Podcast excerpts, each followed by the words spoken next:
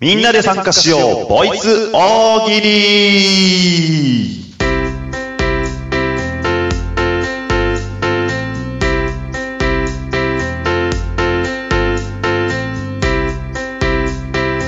はい、というわけで、えー今回はちょっと厚めに、えーボイス大喜利やっていきたいと思います。えーボイス大喜利ですね。あのーまあ簡単に言うと大喜利です。もう、なんかボイスとか言ってるけど、簡単に言うと大喜利です。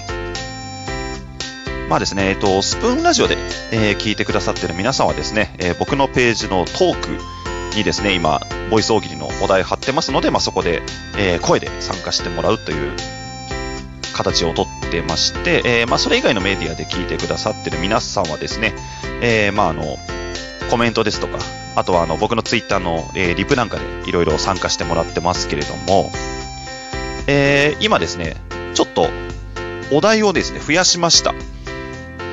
今募集しているお題がですね、えー合計で、え6個になりました。で新しく3つ追加しましたね。え1つ目、よくよく聞くと大したことない武勇伝を聞かせてくださいというのが、え1個目。で、え2個目、え2個目、鬼退治に行ってきた感想を聞かせてください。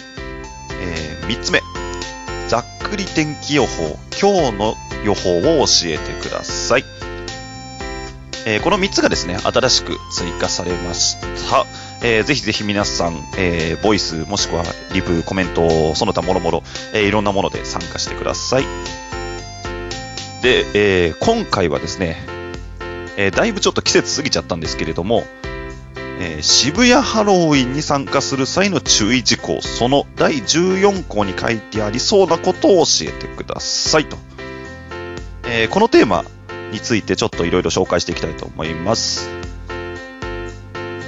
あのね、このテーマなんだけど、自分で出しといてね、ちょっと思ったんだけど、ちょっとね、難かったかなって思いますね。あのー、っていうのもさ、あのー渋谷ハロウィンっ、まあ結構無茶苦茶なことをやる人多いじゃないですか、ぶっちゃけね。なので、その、なんていうのかな、大喜利的に、これはありえないだろうっていうボケで攻めようと思うと、意外とありえちゃうんだよね。そこが難しいところ、いや、そんなのねえよって言いたいところなんだけど、えー実際やってんじゃんみたいなことがあったりすると、ちょっと沼にはまるかなっていう気がして、ちょっと出した側から言うのもあれなんだけど、ちょっと難かったかなとは、えー思いましたね。えーそれでもですね、えーこのお題に関しては結構、えーリプとかですね、そういった感じで、え回答してくれてる人がいっぱいいたので、今回はこのテーマについていろいろ紹介していきたいと思います。えーでは、どんどん行きましょう。えーまずは、じゃあこれから行こうかな。えー渋谷ハロウィンに参加する際の注意事項、その14項目に書いてあることとは、答え、えワンピースの赤犬の仮装をすることは構いませんが、その際に本物のマグマを使ってはいけません。いいですね。まああのね、ワンピース大人気のものでございますけれども、赤犬ね、あの海軍大将の、えー赤犬、ね、杯ですけれども、えーマグマグの実のね、能力者なんですね。マグマですよ。いねえだろ、でもさすがにいないだろ。本物のマグマ用意できるもんならしてみろって話だけどね。いや、いるかもしれないね。わしは火をほ、わしは火を焼き尽くすマグマじゃ、みたいな感じでね、本当にマグマ放出するかもしれないからね。これはダメです。危ないですからね。あの、周りの人だけじゃなくてね、もう交通機関とかね、建物とか全てに影響を及ぼしますから、えこれはダメですね。もっと早い段階でね、注意事項に書いてなきゃダメですね、これはね。いいですね。続いて、いきましょう。えー渋谷ハロウィンに参加する際の注意事項、その第14項目に書いてあることを教えてください。えー答え。便器マンの仮装をしている人に用を足してはいけません。いいですね。いや、便器マンってわかる人いるのかな？あの、この配信をどれくらいの年齢の人が、えー聞いてるのかわかんないですけども、まあ、多分若い人が多いと思うんですけど、便器マン知ってる人いるのかな？あの、筋肉マンですね、これね。あの、筋肉マンのね、あの、敵の超人にですね、あの、便器マンっていうのがいるんですね。あの、本当に、本当に便器マンなんですよ。あの、敵をね、あの、自分の体の便器に飲み込んで、えー、そのまま戦闘不能にしてしまうみたいな感じの超人なんですけれども、いや、まずさ、いる？渋谷ハロウィンに便器マンの仮装する人。だって今若者だぜ。だって筋肉マンってさ、その、今、40代ぐらいの人がど真ん中世代の漫画だもんね。今の人知ってるのかな？まあ、筋肉マンはさすがに聞いたことはあっても、便器マンなんて知らないでしょ。あの、僕はね、あの、わかるんですよ。筋肉マンを。一応読んでますから。まず、便器マンの仮装する人がいるのかって話だし、さすがに用は足さねえだろっていう。いや万が一ね、万が一いた場合ね、用足しちゃいけませんよ。それは仮想ですからね、と。流れませんよ、いろんなものが、と。あの主催者はよく分かってますよ。あのきっと主催する側のそのイベントのお偉いさんはきっと筋肉マン世代ですからね。まあ、あの、こういう注意事項があってもおかしくないのかなという感じですね。はい、じゃあ続いていきましょう。えー、渋谷ハロウィンに参加する際の注意事項、その14項目に書いてあることを教えてください。えー、答え、えー、法律を犯した際の罰金で PayPay 支払いはできません。あらかじめ現金をご用意の上ご参加くださいと。いや、現代ですね。もうね、キャッシュレスがね、どんどん広まってきまして、まあ何でもかんでもね、まあいろんなものをね、PayPay とか、まあ、そんな QR コード決済で払えるような時代ですけれども、さすがにね、罰金は払えませんからね。罰金はちゃんと現金で払わなきゃいけないということで、あの、これね、いいね。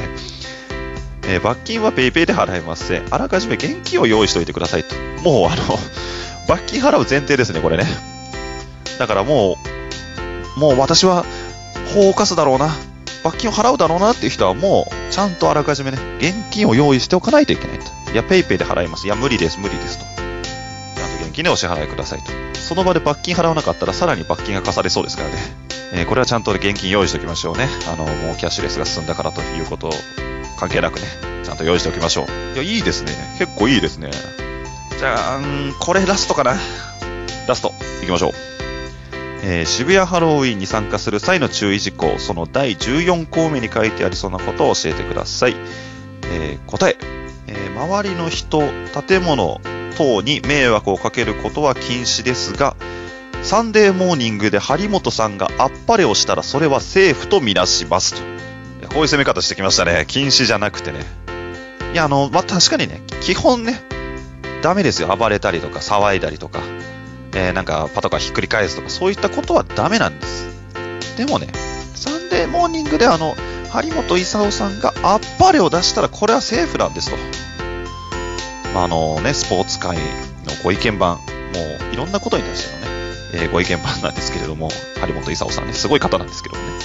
まあ、基本はね、カーツが多いんですけれども、まあ、あっぱれを出したらそれはセーフですと。いや、でも、張本さん、渋谷ハロウィンにコメント出さないと思うんだけどね。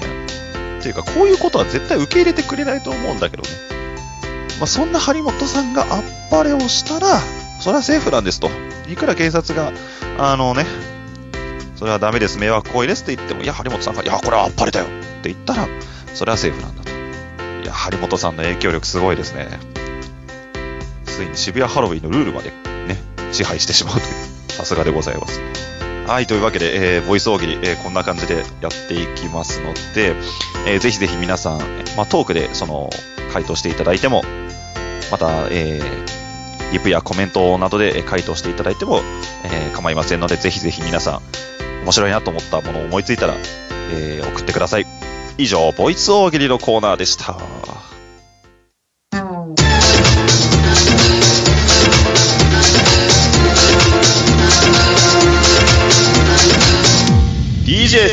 深夜の無駄話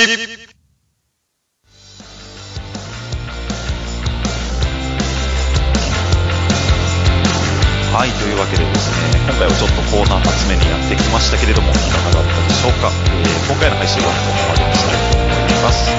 というわけで、えー、ここまでの相手は DJ 鈴研でした。それではまた次の配信でお会いしましょう。バイバイ